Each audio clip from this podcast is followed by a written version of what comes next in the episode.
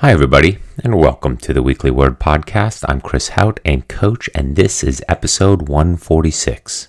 The Weekly Word Podcast is an ultra endurance resource. On this podcast, we talk more than just training details. Each episode, I try to dive into all aspects of ultra endurance recovery, nutrition, mindset, and sleep, what I call regeneration. I train some extreme ultra endurance athletes, but I also coach those that have a full time job and family. Not only are their adventures extreme, but they all went pro in something other than ultra endurance. This takes a special discipline and commitment and a special type of athlete, and I respect that. Today we're going to dive into a lot of mindset, but we're also going to return to emails and a variety of questions that have come up over the last few weeks. So let's dive right in. With four months remaining in 2020, what you do today is shaping you into the endurance athlete you can be in 2021. For many of us, an organized event had been the milestone by which we validated our commitment, our consistency, our decision to repeatedly be uncomfortable, to do the hard thing each day. But with the glimmer of hope being extinguished daily, with more cancellation of events that were rescheduled, athletes are feeling lost. I dove into this topic a little bit and I want to discuss it this week on the podcast. I listened to a TED talk, The Psychology of Your Future Self, by Harvard psychologist and, and author, Dr. Daniel Gilbert. And he explains the bias that we all have. We tend to think that the person we are today is the person we will always be. Now, we all know how much life can change. These last seven months are a clear indicator for that. Not only have we changed as people, but our culture, our economy, our society, and our daily routines and rituals have changed dramatically. We know change is possible. Add to this, most of you listening have decided to change as well. Change the athlete you currently are, or to bring out the endurance athlete you can be. Change is nothing unfamiliar to you. But these are two different scenarios of change. One is out of our control, the current environment and situation regarding COVID, and one is within our control.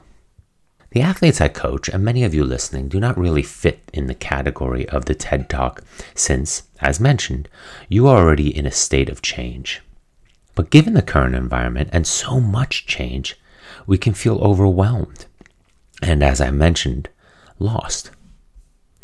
Despite an awareness that our past self is clearly different than our present self, right? Your progress, we tend to think of ourselves, who we are right now, as the real or finished version of ourselves.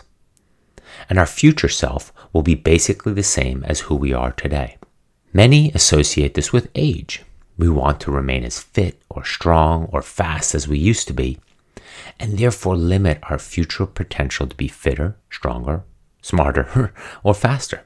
As Gilbert puts in that TED Talk, human beings are works in progress that mistakenly think they're finished.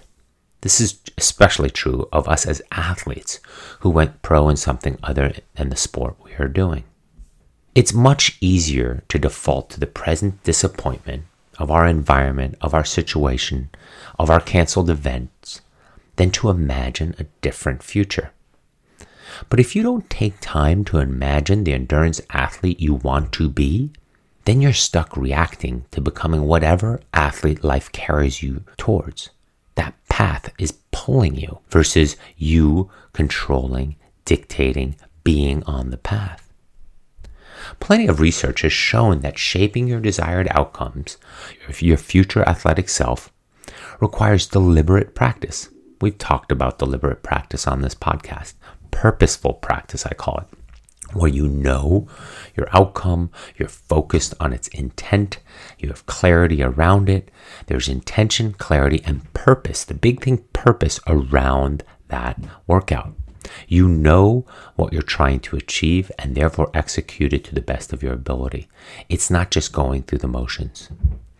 And it is specific to the event and the growth that you're looking to have. You can't effectively go somewhere without directions, and you need a clear vision of that future desired outcome in order to shape your athlete self in the process.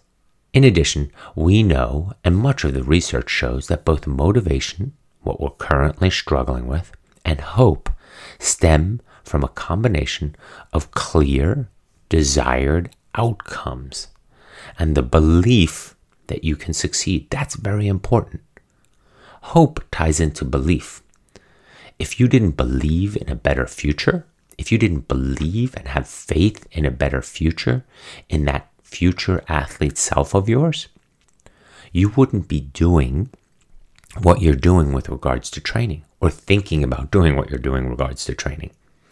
If you didn't believe that that future version of yourself was a better version of yourself, that that athlete version of yourself, that endurance athlete version of yourself, it has to be a better version. And that's what creates hope because you hope, believe, have faith that that will be a better version. Now you don't want to stay the version you currently are because you know there's a capability and a hope, faith, belief that that future version is going to serve you better, that you will be a better version of that.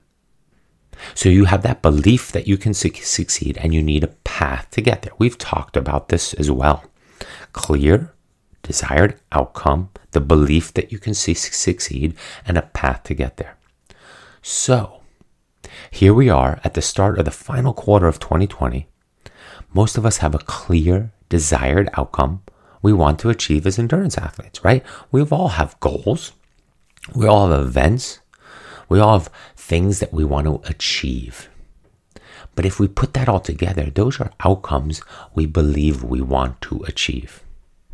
We believe we can get there, and time is our ally. And we know the path to get there is via training, via continuing to grow, to build, to get stronger, smarter, to then reapply all that better fitness, better smarts with regards to the training, better efficiencies, and continue to grow layer upon layer and layer and go further forward. But when looking at motivation and hope, I like to include Fromm's approach. Fromm's approach, you say? Well, he was an author and psychologist from Germany, and Eric Erich Fromm and his approach talks about having versus being. And I like this because it talks about you are an endurance athlete, having versus being. You all are endurance athletes, given all the training you have already completed this year, the commitment you have shown, and the path you have already traveled. So, who you are in the now versus where you are coming from in the past, you've already made incredible progress have grown and become fitter, have shown commitment, have shown resilience, have shown consistency, have gotten fitter, stronger, better, faster, smarter, right? So, from where you're coming from, you are already living the life and applying the life and being an endurance athlete. Having an event, a medal, a result is not needed in your being an endurance athlete. Having versus being having something to show that you are succeeding, to show for yourself, even not for others, just even for yourself, to show that you're an endurance athlete is not necessary because you are already being one. You're living the life of one. You're training like one. You're consistent like one. You've persevered like one. There's a growing field in positive psychology. We just talked about some of that in the last two or three episodes that find humans aren't solely driven by their past, but rather, and this is important, humans aren't solely driven by their past. Eh, they are driven somewhat by their past, but they are rather drawn forward by their own views of the future. I heard something the other day about how our past is the raw materials of which we dictate our future and with that, it's like having a variety of raw material on a piece of paper and then the story you want to write from it going forward, the picture you want to paint. And that is our narrative. We have a variety of past inputs, the raw materials. We can't change that. But can we use those? Can we shuffle those? Can we apply those in a way going forward that creates a more positive, more powerful, a more momentous future. This is what I refer to as our path. When we're drawn forward by our new narrative of our future, it creates tailwinds and momentum. And our path, as I've talked about in endurance athletics, is a lot as it unfolds in front of us. Because those raw materials, the way I see it, are starting to sink or settle into place. And the puzzle or the golden road, the bricks start coming together as we walk the path. And it's important to remain on that path because as it pulls us forward, guides us towards our North Star, that future athlete version of ourselves or any version of ourselves, it is important we're on the path. Put simply, your behavior in the present can predominantly be shaped by your view of your own future. As I said so often, in order to become someone you have never been, then your behavior in the present will need to reflect that. In order to become someone you've never been, let's say the endurance athlete that you're looking to become, you have to do things differently than before because you're you're growing, you're shaping a narrative into a into a future that you've never been. But your behavior in the present needs to reflect that the willingness to change, the willingness to stay committed, the willingness to be on the path. So, who is your future self? Only you have an answer to that question. As Dr. Gilbert explains in that TED Talk, the first step is imagining, envisioning your, your future endurance athletic self, or your future endurance athlete self, sorry. Your future self is not someone you discover, but someone you decide to be, right? You again, you are taking action. You are deciding to be. Again, being versus having. You're deciding to be an endurance athlete. Not because of medals, not because of finish lines, not because of accolades, not because of personal um, understanding that you finished a 50 miler or a 100 miler or an Ironman, right? You are that person already. You will be that person on the Monday after the Ironman, after the the 100 miler, after the 50 miler, after the 50K, after your self curated adventure, you will be the same endurance athlete you were the day before. You have the work and the training and the consistency and all that within you. So your behavior in the present already reflects that. Your future self is not someone you discover, but someone you decide to be. Your future self because you're taking the raw materials of your past that you can't just shed, but you're applying them, you're molding them into a better story of who you want to be, the endurance athlete, or whatever it is you want to apply this thinking to.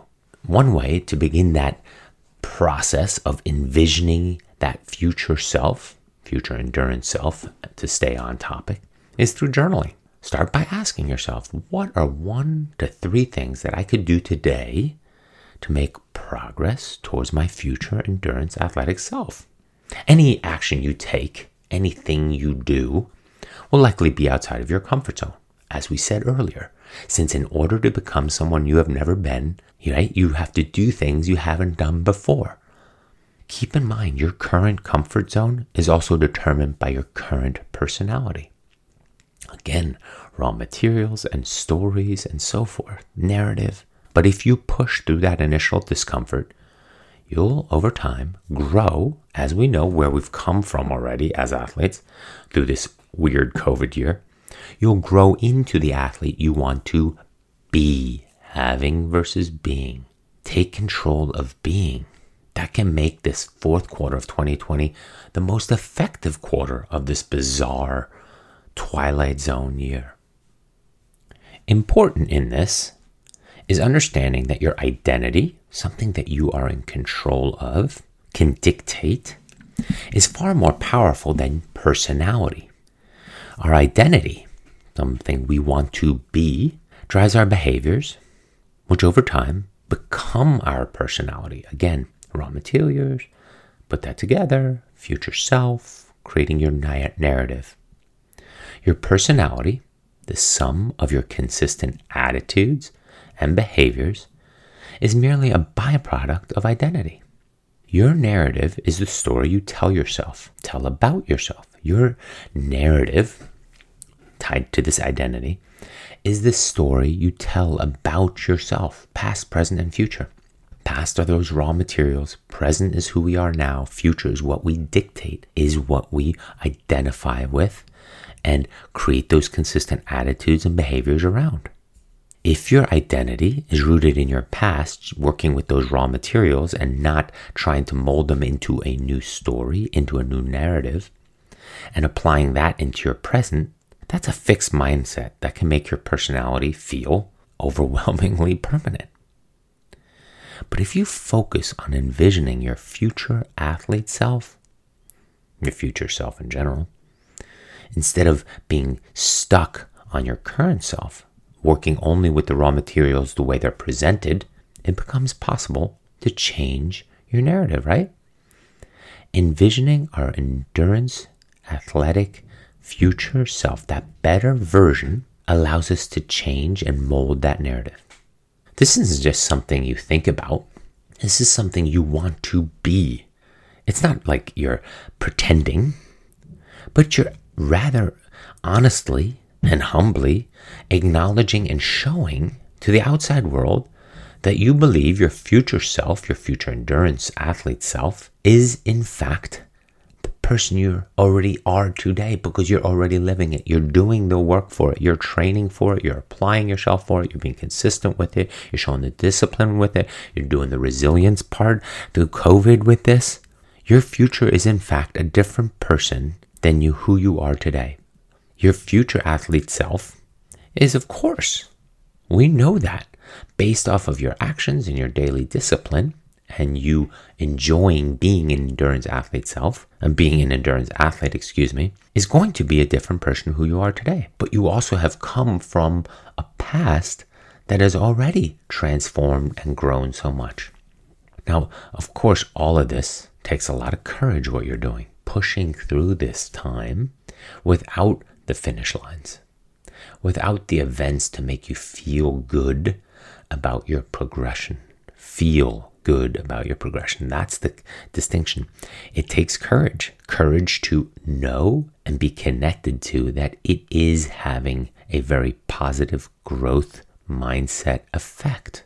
And we have extended ourselves in many ways by saying we're going to do an Ironman to our circle or saying we're going to do a 50 mile or a 100 mile or this adventure or self curated this or that expedition or that thing way off the grid. And telling people what you want to be and who you would like to become is very powerful. You have already taken that path because you have done the training so far. And it's important about not being defined by the present, this current environment, but again, being defined by who you want to be. That future self is already dictating my current behaviors, right? That we said a few times already. We are all in a constant state of becoming. That brings us back to the TED Talk. We're not finished with growing, we're constantly changing. We're constantly in a state of becoming. That's change. So let your desired future endurance athlete self be the thing predicting your current behavior. Don't let your past self dictate that. It contributes, again, raw materials. Your behavior shows you the type of person you think you are, solidifying what you endeavor to be, and it eventually becomes your personality. It's your behavior that creates your personality, not the other way around. Becoming who do we want to be? Start acting like your future self rather than your former self. That's all. And with that, despite no events, despite no finish lines, despite not waking up on a Monday morning with a medal around your neck, for lack of a better description, you are still that. You are already your future self living that today. Don't be defined by the now. Live your future self in the now. Embrace the learning and failure engage in that deliberate practice. So over time, you'll grow into your own ever evolving, growing story. That's where we currently are with COVID. And that's where we currently are with no events. And that's where we currently are in the fourth quarter, where we're seeing events being canceled. And sure, I can list all the events that you, my athletes, are doing. And that's great. And I'm so proud of you guys for that. But on the other hand, we continue to grow. We continue to enact the future endurance athlete self that we are in the current. And we continue to live that lifestyle in the now and apply the behaviors in the now that we see our future self being. We get to live and feel and have the accolades in the now of that future athlete we want to be. You are all endurance athletes because of the training and the consistency and the resilience and the work you have done. Look where you've come from. Look what you went through this past six months. And you continue to train and you continue to put forth that discipline, consistency, and resilience. That makes you, by definition, because you've been doing it so long through difficult conditions, through turmoil, an endurance athlete. It's wonderful. And we continue to move forward into 2021 through this fourth quarter, growing into an even better version of ourselves into that future growth version of ourselves. We're not done. We're not finished. There's no finish line here. There's no medal around our neck for the person we want to become. We're not looking to have anything. We are being. Um, let's dive into some emails and let's dive into some thoughts here and some tangents of the ultra endurance daily life that we're living. Hi, Chris. I've been training Zone 2 for the last three months. Based on your podcast interview with a German beginner athlete, I also train for three to four days a week. It is largely 5 minutes warm up followed by 45 minutes of zone 2 run walk, then 5 minutes cooling down. On a side note, so many of my athletes ask me, well, what do I need warm up and cool down for if my zone 2 has me going so easy anyway? Um, yeah, that's a good point. But we still want the body to find sort of a steady rhythm, get the blood pumping and flowing, get some sweat going, I hope, at zone two, and just get the movement and the joints and any type of achiness and get sort of that lighting, light footedness back go on us warm up isn't necessarily a temperature thing of our body that we get a major sweat going or that we get the heart rate up. It's more to signal to the body, especially for us in zone two, signal the body that it's getting ready for a workout, a specific outcome. It's getting ready for training.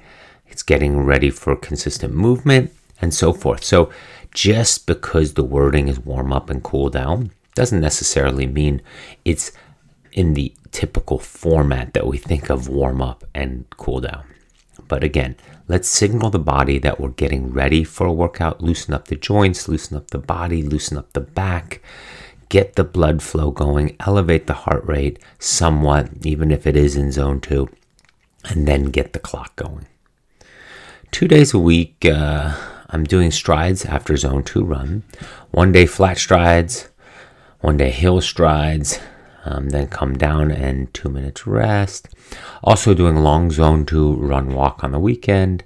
So I can see this question is more based on the consult I had with the Austrian lady a few months ago about her training and getting ready for a half marathon, I think it was.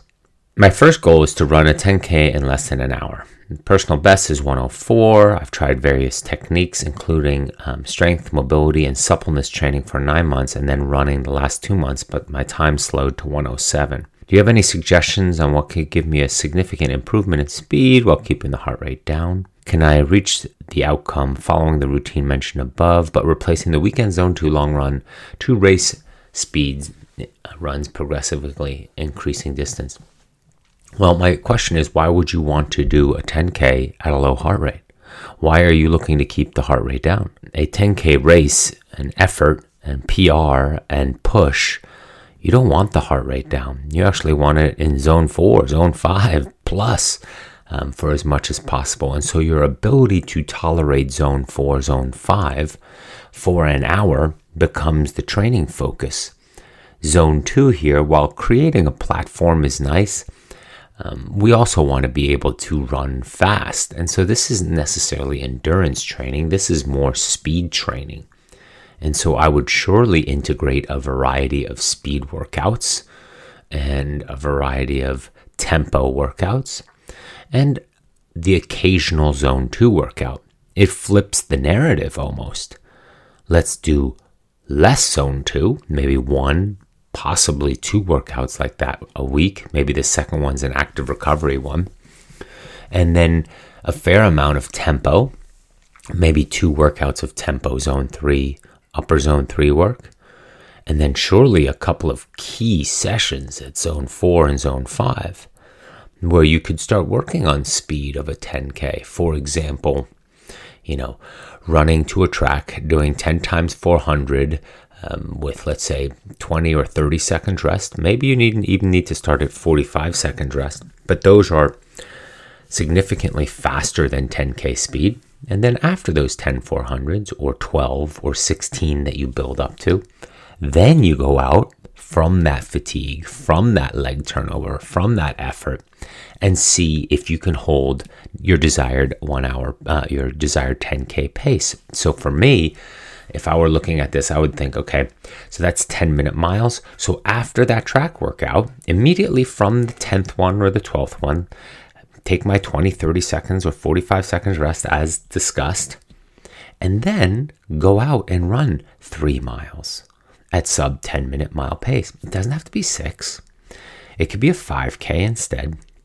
But if you're doing that, now we're getting somewhere because you're you can dig into the pain of what those last three miles will need to feel like. You are familiar with threshold. You are familiar with persevering through that zone and tolerance, and you don't get uncomfortable with being uncomfortable. So, completely different approach a 10K and an hour or less event than um, a lot of the things we discuss on here. And so, it's, it's a difficult comparison to use zone two approach for a fast 10K. My second goal is to run a half mar- marathon in less than two hours. What do you think is it better to focus on goal one for the for one year and then go for this goal or aim for the second and the first will happen automatically? Um, no, um, I think they're two different events. Sure, you might say uh, 21 kilometers and 10 kilometers. Well, twice as long is going to require different training. And so I would personally, in order to see that my training is um, effective and I've built the proper plan for myself, would want to do the 10K. And then I could increase my zone two time. I can increase my zone three time, decrease my zone four time to start building up my endurance and my capacity, stamina, both those, for a two hour event, a 13.1 mile event, a 21 kilometer event? To answer that question, I think I did. Um, I think there you can see there are different approaches, and but the layering is different. And that's mainly the point here. What do I need to do to be, what is my desired outcome, and how do I stimulate the proper zones and training and mental fortitude for it? You could be fast as anything in training, but how are you getting used to for a 10K what those last 3K, 2K feel like? And your body is telling you to slow down, and you want to be familiar with pushing through and speeding up or just not slowing down. As we know with most efforts, whether an endurance effort or a speed effort, it's when the body and the mind starts telling us no, we must say yes. That's how it works. And I was listening to something today about self talk, and it was an interesting conversation. Do we want to prep for self talk? And a lot of people would wonder, well, why would I talk to myself? And I think many of you listening are plenty familiar with that. But the, the way they described it was you can choose to talk to yourself and take the impetus, take the and, and determine the direction of the conversation, or you can be talked to by the monkey mind in your brain, right? The devil on your shoulder. Do you want to be talked to and have to respond, or do you want to self talk and take the initiative and be positive and be familiar with what may come up because you've practiced in your self talk? Something to contemplate. We touched on this next topic a few weeks ago, but I want to reiterate it because it is coming up more and more as these deferments and rescheduling are pushing into 2021. I think they all are now, actually. And my emails that I'm getting talk more around what is it I should choose for 2021. And given that we have so much uncertainty still, I'm surely saying to all my athletes, take what you can get. Sign up for as much as you can want they offer. And if we have too many events, right, after a year of no events, we would love to be able to turn one down, defer it again, or just not do it, right? It's fine. Because I'd rather have a menu selection of things to choose from that I know are happening versus not having signed up for something and then, you know, not being able to participate. The other thing that's come up is there's a variety of things you want to stay connected to the race directors. You want to stay on top of what they're offering. Oftentimes, they're offering smaller events or other little ideas and events. And let's say they're 50K. I saw just now somebody was doing it. Okay, well, we can't do it in our traditional format, but we have a high school track or we have a cross country course of the local high school team that we're allowed to, with enough people and the course at the same time, do over the next you know three day weekend which means on saturday 10 uh, uh, uh you know 40 people are allowed on the loop on sunday 40 people and on friday 40 and so you get your 50k in in that window on your day whatever however they determine when the heats go off but at least you're getting it in. And it's, you know, of course, it's not an epically beautiful, scenic, out and back single loop 50K or even 50 mile or whatever the logistics are, but you're getting a chance to do something. And while I talk a fair amount about, you know, not needing the validation, not needing the medal around your neck, I'm not saying we don't take advantage and do it when it is offered. I'm just saying there's a delicate balance between the two. And it's delicate because, on the one hand, we seize opportunity, seize the chance to do something, but we also don't need it in order to continue forward on our journey. In order to be that future self we want to be and continue to live out the current endurance athlete we are. And that's the important thing here. Have choices, have selection, have a variety of ideas, and then have a menu of events to choose from. There, so we talked about race directors, we talked about having choices, but then there's also, I've been hearing, one of my athletes pointed this out to me, and that there's also smaller Facebook groups with these uh, race directors. And so stay in touch with them. Stay in touch with smaller groups or your local running club or your local triathlon club on what smaller, more below the radar events are happening too. Again, connecting with community is important in this.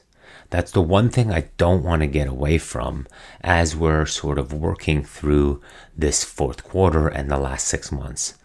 It's important to stay connected to the community. Sure, you train on your own, and we don't necessarily need the medal around our neck as a finisher and a finish line but still being connected virtually to our our brethren of endurance athletes is important.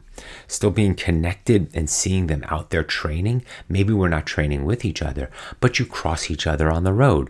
You come across each other on trails and so forth or see each other at open water opportunities or at the pool. I currently am back at the pool myself.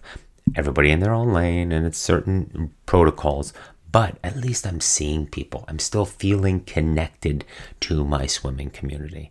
So stay with that. Stay engaged with that. That's another little, little sprinkle of um, connectiveness and engagement to help us through this fourth quarter and the darker winter months. Now, of course, with my athletes, um, I have the coach ride coming up, so that'll be a wonderful way with 16, not all of my athletes, but 16 athletes to be able to connect for a week and share stories and experiences and adventures together, of course, and that motivates people for many weeks from that. And that's why over the years, one of the advantages and one of the joys of the California Coast Ride, and people have asked me, why do you do it in January? Well, A, I like the roads to be emptier in January, but the main reason has always been that it pulls people from across the country out of difficult conditions cold weather, snow, ice, dark to California to do an epic ride. It keeps them motivated in November and December to stay on their bike or on their trainer in the basement, in the dark, early mornings, in the garage for hours on a weekend and yet, on the other hand, it also keeps the motivation and the excitement and the experience and the glow going for many weeks after January.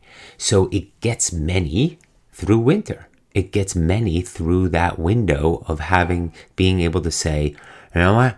I had that week in January. It really split up the season for me because I got back, it was almost February, and then I only needed to hang on for another six weeks. That's been a constant feedback of the California Coast Ride. So that's a nice component of what we want to consider for the next few weeks and months as well. What is it that we can still do that will carry a glow and excitement and an experience with it through the winter? And for many, that's a self curated event. Makes total sense. Now, the struggles with self curated events are, are that we don't like to deal with the logistics. I get it. That's what we pay a race director for. That's what we pay a race for, so we don't have to think about those things. But let's also keep it simple.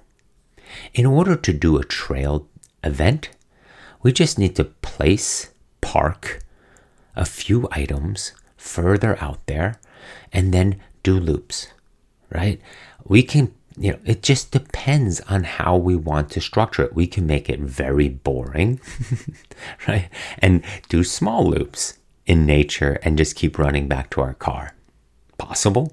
I once in my 100 mile training, I was tired of running the same trails. I mean, I live in paradise, and yet I was still tired of running the same trails because, I mean, as you all know, you still, in order to get out into the bigger playground, sort of always take the same feeder trails or on your bike, same feeder roads out onto the bigger playground. And so I was getting tired of those feeder roads. And part of that training, I once instead went the other way, ran a 1.5 mile loop um, in the flat sort of marsh fields on the other side of our town. And it's great. It's a 1.5 mile loop. Well, I did it 20 times. I think it was 22 times to make it a marathon. was it boring? Of course. But did it get the job done? Was I did I have water? Did I have food? Was it measurable? Absolutely. And you sort of you turn your brain off and think about different things. Another thing I've done in my 100 mile training in order to exactly that, still get somewhat of the terrain in, I ran a two a 4.1 mile loop around a reservoir up here on Mount Tam. And I just parked my car on one side, as in where the parking lot is, and it starts. And I ran that for nine hours, you know, was it boring? Yes, I did 10 in one direction, 10 in the other direction, and it was a pretty flat loop. Um, I started at 6 a.m. and I was done around 3 in the afternoon. I think it was like a 45 mile run or 43 mile run. It was part of my big training weekend in order to, you know, as you, many of you have heard, how I train athletes and myself for a 100 miler, we put some of those bigger weekends and crunch it together, right? So that was the weekend where I did like 43 on that morning The next morning, I did 20, and the previous afternoon, I did like 25. So I basically got in 90 miles or 95 miles in a 48 hour window. That was the goal. So the other components I did, but this one I wanted to, it to be more measured and focused. Can this be done for a 50 miler? Can it be done for a 50K? Of course. But that's what I'm saying. If you don't want to deal with the logistics, you're going to have to deal with the boredom. If you want to deal with the don't want to deal with the boredom, you're going to have to deal with the logistics. But there's a solution for all this. And it's in the planning. And some of you aren't wired for this. I get that. But it's in the planning that you get the excitement, that you prepare and you start visualizing your event so that while you're doing the training, you're also working on the logistics here and there. It's not just work only on logistics, then do the training, or work only on the training and then a, a week or two out do the logistics. They should all be happening at the same time. So as you're going through the next 7, 8, 10, 12 weeks, you're fine tuning the logistics more and more, but you're also carrying that the logistics and the excitement and how it's going to unfold into your training. And next thing you know, you're actually having a totally different level of fun in your training. And that's what we're looking for, especially for self curated events as we're going through this time of, well, what do I do? Um, and lastly, keep in mind there's ways to do self curated events with friends, and they don't have to be structured and clean like we're talking about.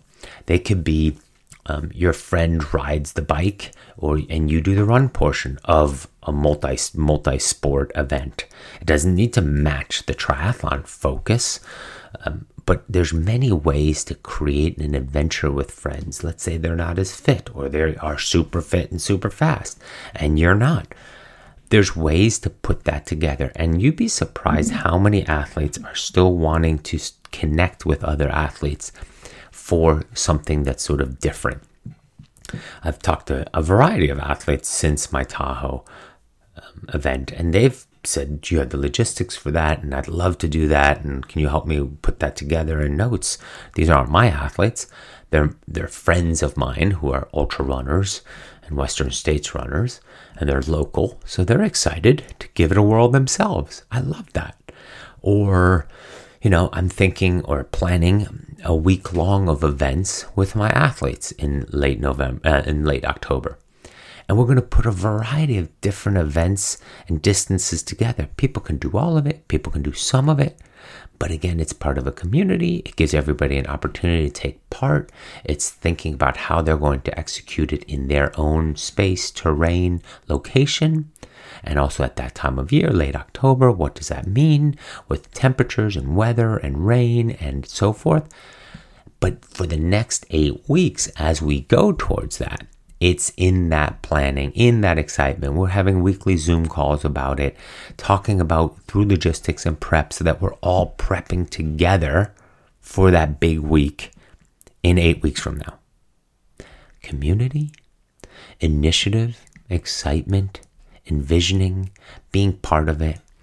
It's one of those things that in many years from now, we're going to look back and go, what did we do during COVID? Did we live or were we just merely alive? Did we initiate or did we merely respond? Did we go through the motions or did we take action? There's a lot of things we can do in this environment, and we don't want to be stuck in a fixed mindset.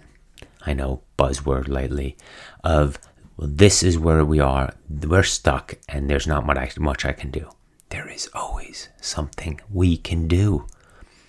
And if you have questions, email me. I'll talk about them here on the podcast. All right. I hope that helped on a few thoughts. And as you go into the fourth quarter, and as we're moving forward into 2021, some strategies, some prep, some mindset, some outlook, some perspective to where we're going. We don't want this to be easy. I know we all say we want it to be easy, but uncertainty is where life is. We've talked about this. It's in the difficulties. It's in the uncertainty. It's in the changes. It's in the breaks of the routine where life finds its spice. And if life were all just measurable, routine, certainty, it would be boring. And I know we don't need these circumstances. COVID and the many deaths and difficulties that have come from it. I understand that. I'm not talking in that realm. I'm talking for us as we persevere through this time. Overcoming difficulty is where resilience comes into play. Obstacles are thrown our way. This current time is thrown our way, and we still got through it. In, in the face of adversity, we persevered. That's called resilience. Achieving an outcome despite obstacles, despite being thrown a curveball, but despite a world pandemic, that we continue to grow, move forward, and get better. And so, around that, why I was bringing up uncertainty and that we don't want it, if we all conformed, if it were all easy, if it were all nice and smooth and simple, it would be boring. Do we need this much excitement? No. But even though we're, we don't want this situation, we're in it. And how will we take action? How will we respond? I heard responsibility is your ability to respond. Response, ability, responsibility. How are we responding? What abilities are we showing? Are we highlighting? Are we bringing out of ourselves as we respond in this current environment? Not how long will this take until COVID is over? How far and how much can I grow? That's what we talk about. Have a great week, everybody. Thank you so much for listening. I might be off next week in prep for the Oregon Coast Ride, but I think I will get in a few comments. During the Oregon Coast Ride, we're going to have a variety of tidbits because David's going to be along with me, and I have every intention that he talks to me every day for 10 15 minutes. We record that and we put those nuggets together into a podcast. So I look forward to doing that as well, something different. But until then, have a great week. Stay strong, stay fit, stay connected, stay healthy, stay positive, stay growing, stay focused on your future self. See the opportunity, see the light that could be at the end of this tunnel, and we'll talk there.